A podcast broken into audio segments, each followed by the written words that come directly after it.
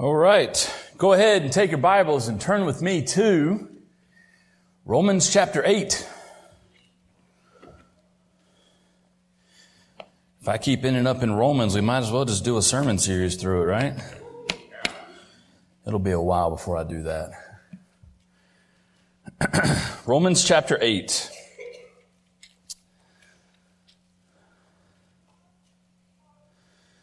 Romans chapter 8.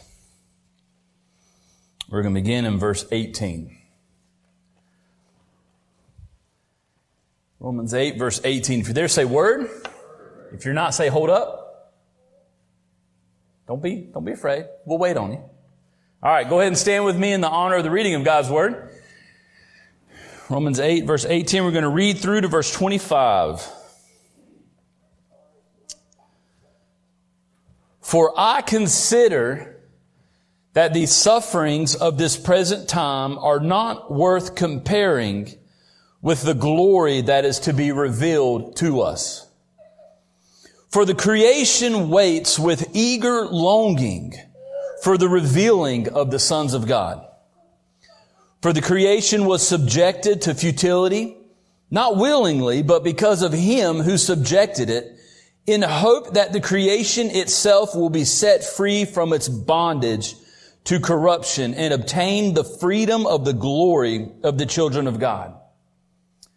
For we know that the whole creation has been groaning together in the pains of childbirth until now.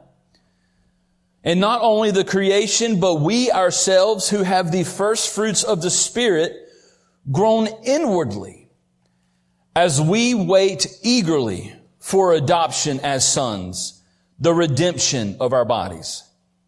For in this hope we were saved.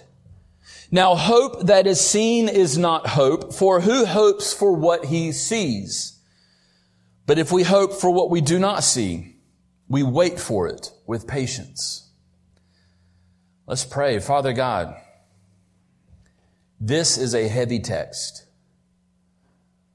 Lord, I pray that as we go into this time, that you would use me as you see fit that you would open up our eyes and our hearts to the truth of your word, to the glories of your, of your promises. God, help us this morning. In your son's precious name we pray. Amen. You may be seated.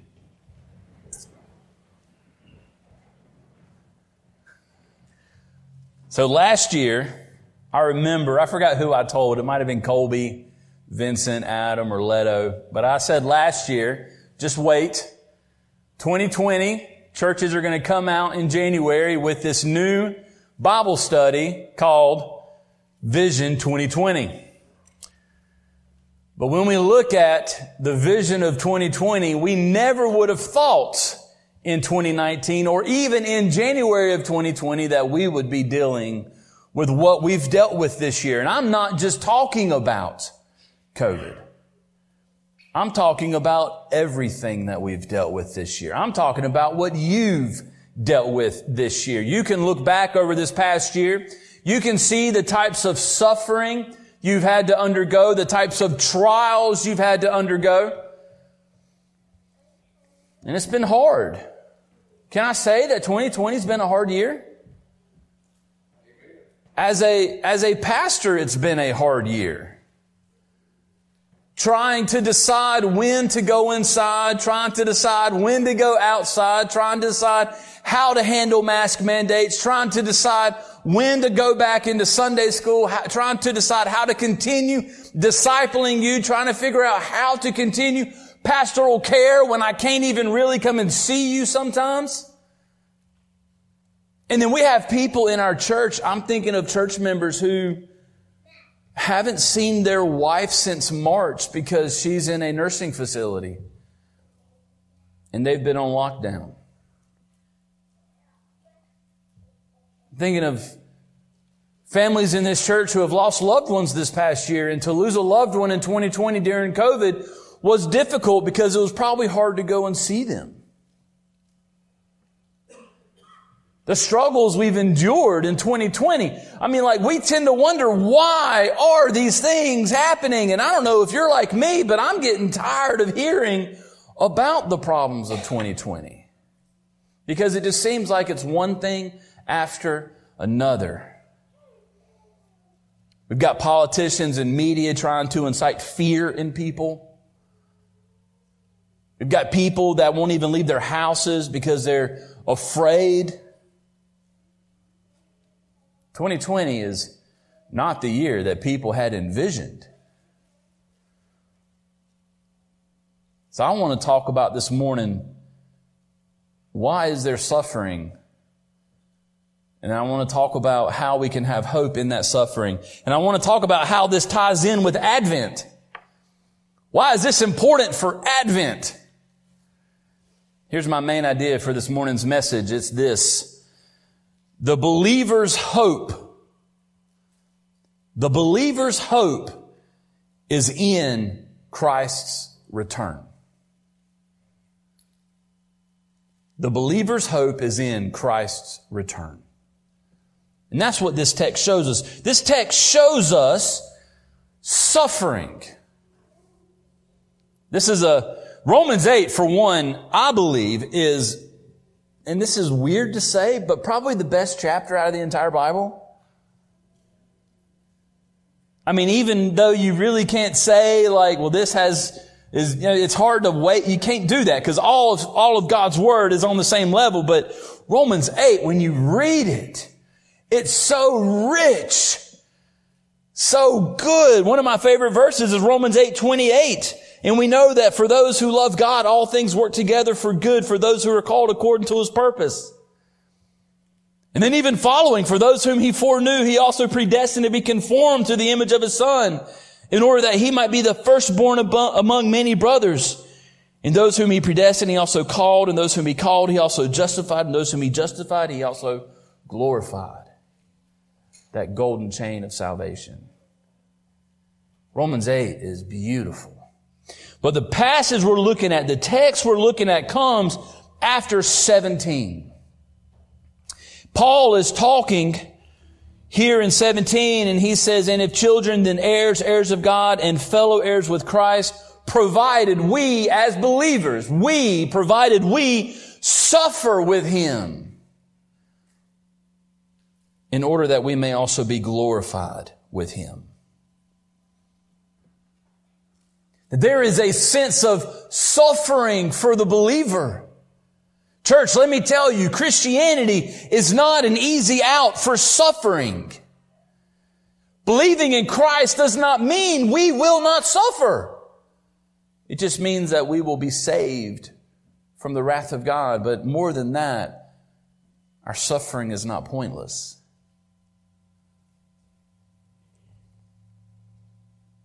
In Romans 8, we see three groanings, but I'm only going to talk about two of them. We see the groaning of creation. We see the groaning of the church. And then we see the groaning of the Spirit. We're not going to talk about the groaning of the Spirit this morning. I just want to focus on the groaning of creation and the groaning of the church. So verse 18 really sets us up for that main idea that I've got. The believer's hope is in Christ's return. Why? Because I consider that the sufferings of this present time are not worth comparing with the glory that is to be revealed to us. Paul is not saying, I consider in the sense of, I, you know, I've thought about it and I really feel like, you know, you know, I really think that the glory is going to be better than our suffering. That's not what Paul is saying here. Paul is saying, I've weighed the evidence and I know for certain that the glory that will be revealed to us is far greater than any suffering that we can endure. And 2020 has been a year of suffering. Paul is not just talking about the suffering of being in persecution. Paul is not just talking about the suffering of being in obedience to God's word. Paul is giving a generalized idea of suffering. We're talking about cancer. We're talking about racism, murder. We're talking about COVID. We're talking about depression and anxiety. We're talking about suicide. We're talking about death. We're talking about suffering.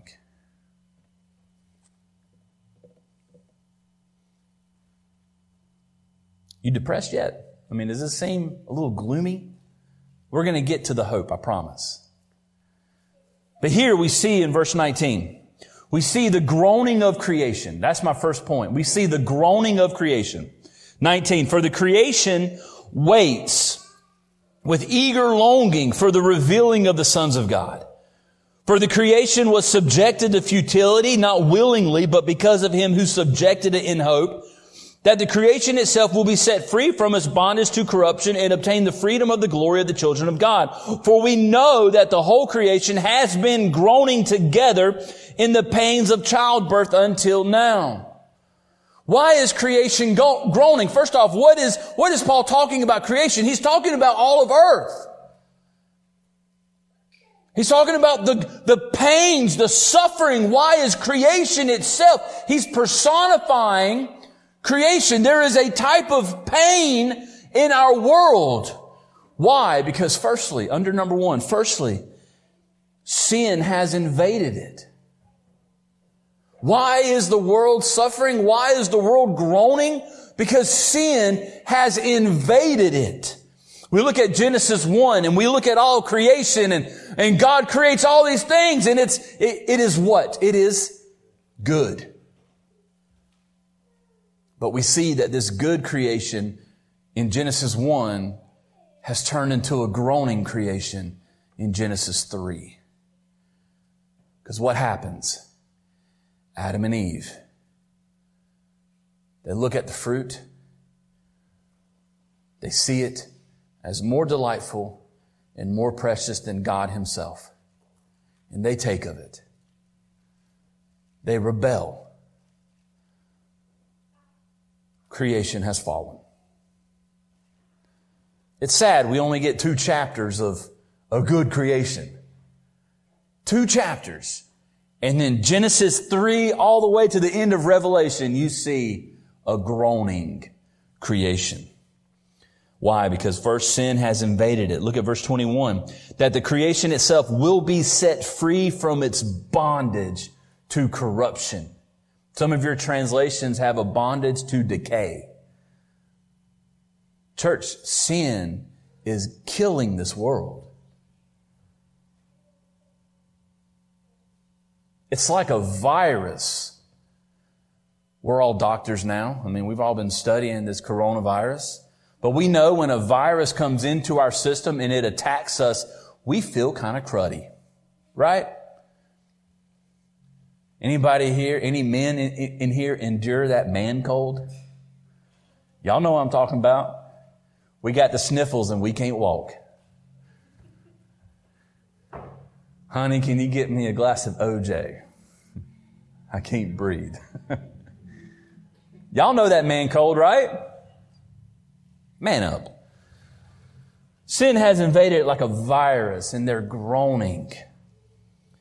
That's the first reason why the creation is groaning. Second reason why creation is groaning is because futility has been subjected to it. Look at verse 20, back it up. For the creation was subjected to futility. Creation was, was, was placed under a curse. It was because man had rebelled, but, but Paul tells us who put the curse on creation. Who did it? For the creation was subjected to futility not willingly, but because of him who subjected it. Was it Adam? Was it Satan who placed creation under futility? No, because there's a reasoning why creation was placed under futility. It's the last two words of verse 20. It was placed under futility in hope. Adam wouldn't have done that. Adam was selfish. Satan surely wouldn't have done that. God did it. What do I mean? Because man rebelled and disobeyed God, the punishment for that rebellion was the curse on the earth. But understand that God didn't do this just to punish us. He did this with his aim to redeem. In hope, he placed us under a curse. God has put the natural world under a curse because of the rebellion of man. It was God's terms. Why? He did this so that we may see the horrors of sin and be pointed to the hope of restoration. What does sin show us? What does, what does suffering show us? It points us to something greater. I remember back in March or April, we're like, man, we just want 2020 to be over with. Well, guess what? It's about to be over with and it's rolling into 2021. And I don't know if you feel like me, but I'm just anticipating the end to COVID-19. I'm anticipating the end to these regulations. I'm, I'm, I'm anticipating the end to this political divide we have. I'm anticipating the end to racism. I'm anticipating the end to cancer and death. But all this suffering in our world is pointing us to something greater. It's showing us that there has to be something greater. Because if this is all there is, I don't want it.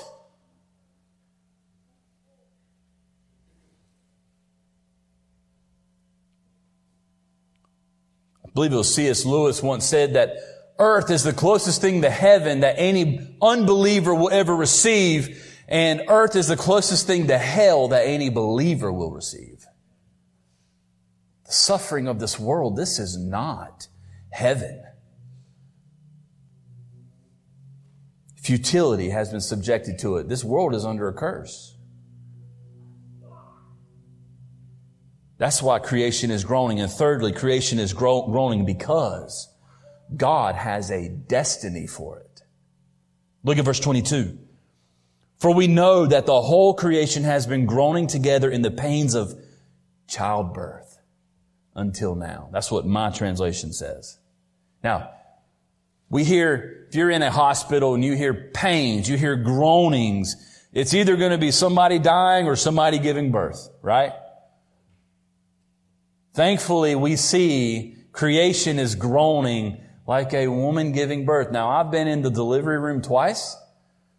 It is terrifying and exciting all at the same time.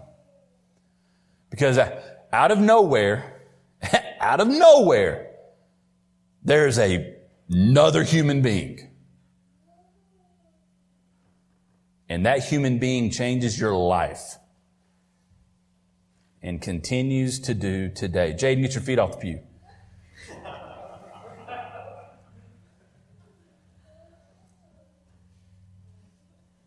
God has a destiny for it because the pains of this world, it's like a mother giving birth. Why? Because we see that the pains in this world are leading to new life.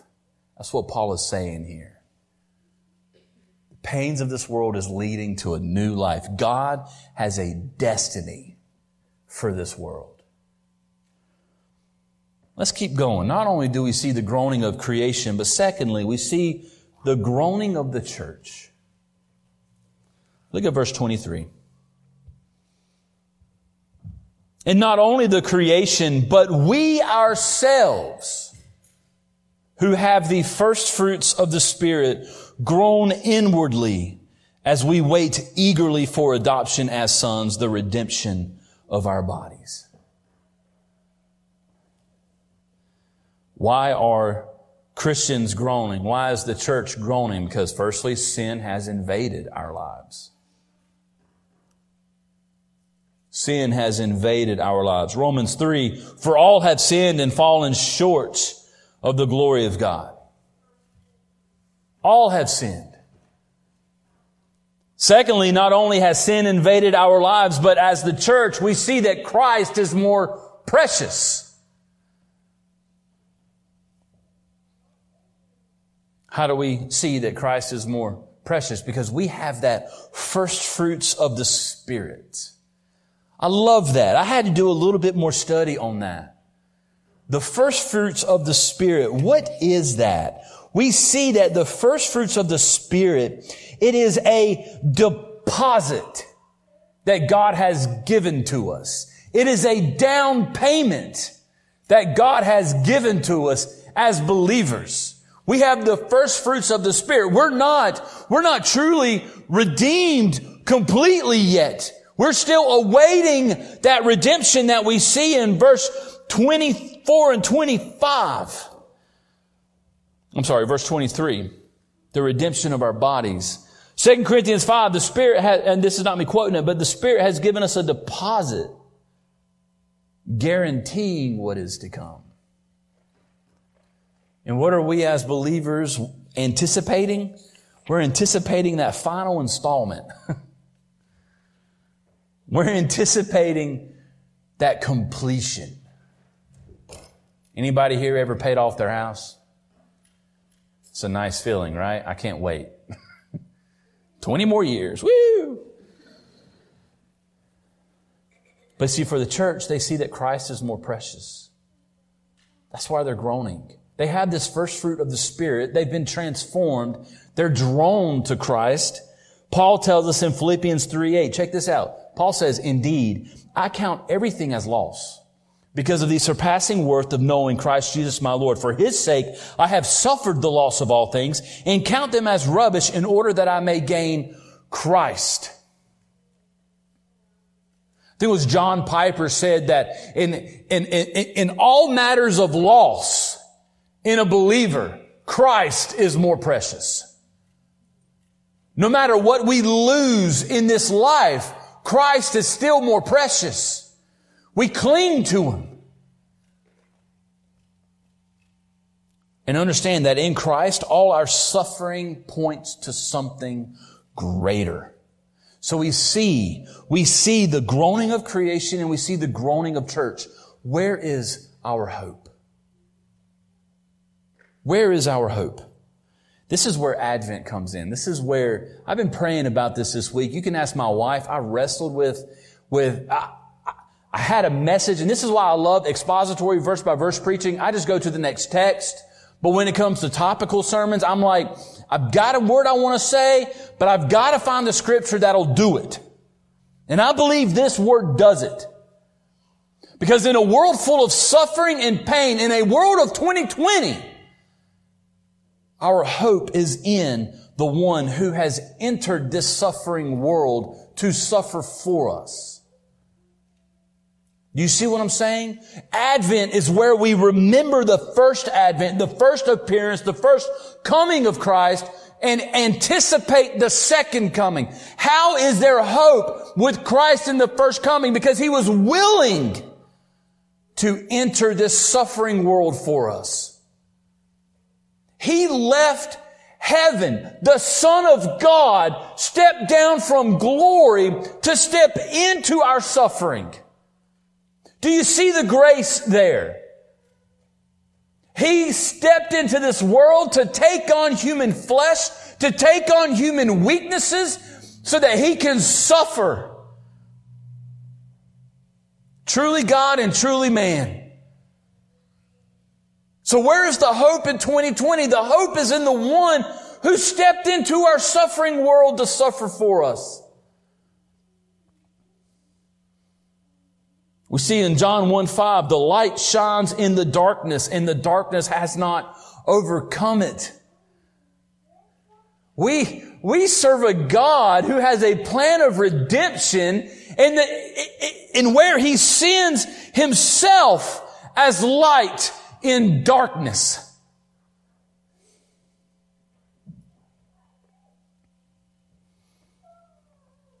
We see Jesus as the one who has come not to be served, but to serve and to give his life as a ransom for many. I love what Titus 2 does. Uh, Paul tells Titus in Titus 2:11, he calls he he calls the first appearance of Christ an appearance of grace. Christ the Son stepping into our suffering as an act, an appearance of grace for the salvation of all people. Not universalism, all peoples, all nations, for anyone who will put their faith in Him. Church, do you hear what I'm saying? The hope of Advent is the one who has stepped into our world to suffer for us.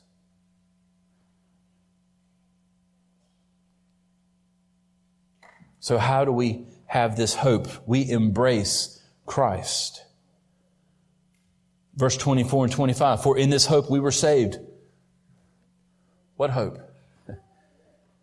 The hope that Christ is one day going to finalize those adoption papers where he's going to redeem our bodies, where one day we are going to be face to face with him. For in this hope we were saved. Now hope that is seen is not hope, for who hopes for what he sees? But if we hope for what we do not see, we wait for it with patience. How else do we have hope? Not only by embracing the one who entered the suffering world to suffer for us, but by holding on to the Spirit who empowers us. We have the first fruits of the Spirit. We already have that power over sin through the Spirit. As we wait in this world, as we anticipate the coming of Christ, the Spirit empowers us to endure, to persevere, to continue moving. The world can see what kind of faith you have by how you react to suffering. Can I say that again? I think we need to hear that. The world can see what kind of faith you have by how we react to our suffering. How should we react? By trusting in the Spirit who empowers us.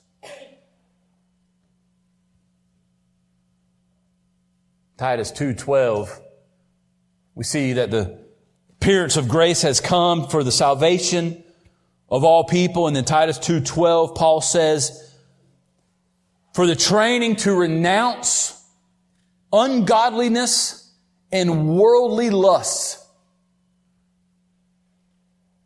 so that we may be godly. How do we live in this world of suffering as godly people? As we await Titus 2:13, the appearance of glory, Christ's return. See, we're in this already but not yet phase as the church. That's why we're groaning. We're homesick. This isn't the world for us. What did I say one time? We're on a religious visa. This is not our world. We are not for a world of suffering, a world of pain. We are for a world that is set free from that bondage. We anticipate that world. Our hope is in the one who entered this suffering world to suffer for us. Our, our hope is by trusting in the Spirit to empower us. And our hope is knowing that Christ will return as our blessed hope to make all things new.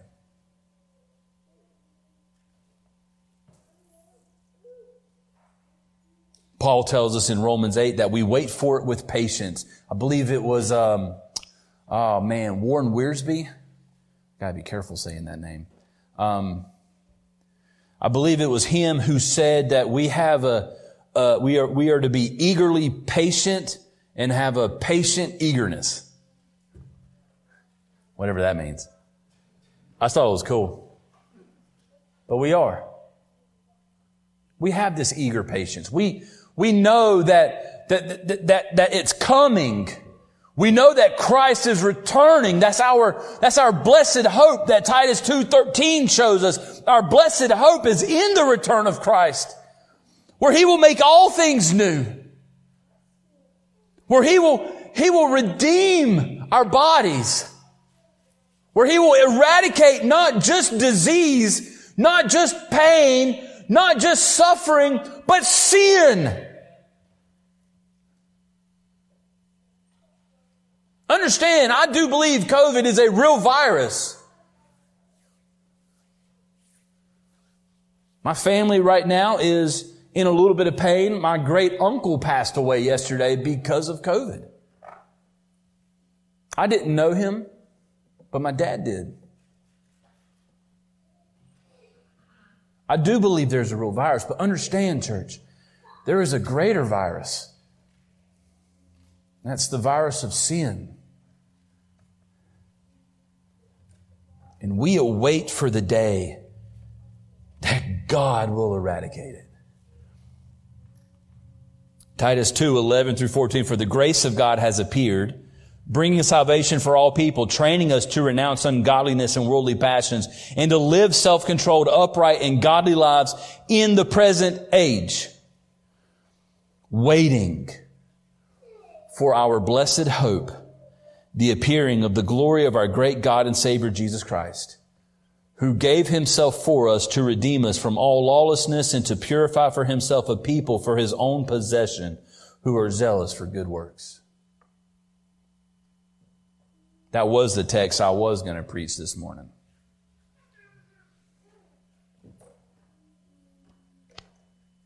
The church, we have a message of hope.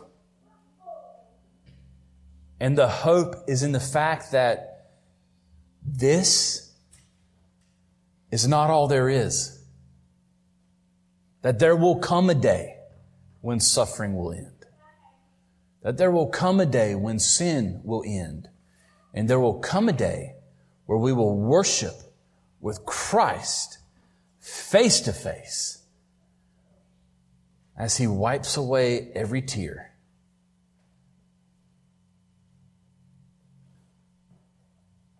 Church, there will come a day where there is no more pain and suffering, and that's where our hope is. I hope that's where your hope is. And until that time, we groan, we groan, but we wait eagerly and patiently. And we do that because we have a mission. And that mission is to share that hope to the rest of this world. What better day for the church than today. We don't know what tomorrow holds. We don't know what 2021 holds. I know people are eager for 2021. But what I do know is that God holds it. He knows what's to come. And He's got a plan for the church. And He's got a destiny for the world. Let's pray. Father God, we are thankful for your word. We are thankful that there is no such thing as pointless suffering. We are thankful, God, that you are working out all things for your glory and for our good. Lord, help us as we groan, as we wait, as we are eager and patient. Help us to trust in you. Help us to look forward to that day as we do. Help us to know that that promise is certain that you are coming back. Help us, Lord, as we as we seek to live in this world and to be used by you to share that message of hope that there, this is not all there is, that there is a glory that is far greater than this suffering that will be revealed to us. Help us be encouraged by that. We love you, we praise you, we thank you. In your son's precious name we pray. Amen.